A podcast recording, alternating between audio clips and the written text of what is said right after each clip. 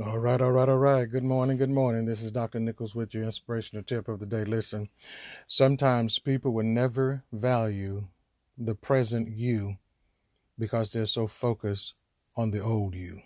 Again, sometimes people will never value the now you because they are so focused in on the old you.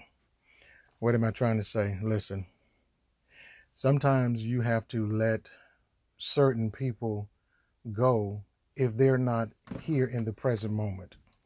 Let me explain something to you.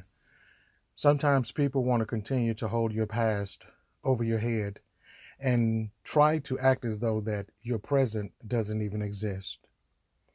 Sometimes people would dwell so much on your past that they will make you start believing if you if you don't have a strong mind now, they would make you start believing that you're still that same person. What I've what I've known over the years, or what I what I've come into reality of now over the years, is that sometimes people you outgrow people, and they don't know how to handle that. So therefore, they try to bring up your past.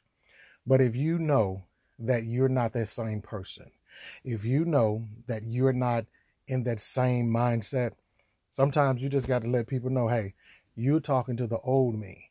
I need you to come and talk to the new me. And if they can't acknowledge the new me, sometimes you have to acknowledge that that person needs to be in the past, stay in the past, and it's okay. It's okay to have associates from that point because you're no longer where you used to be. It's okay. But don't dare dumb yourself down because someone else don't want to smart themselves up. Be blessed and never stress. Dr. Nichols signing off.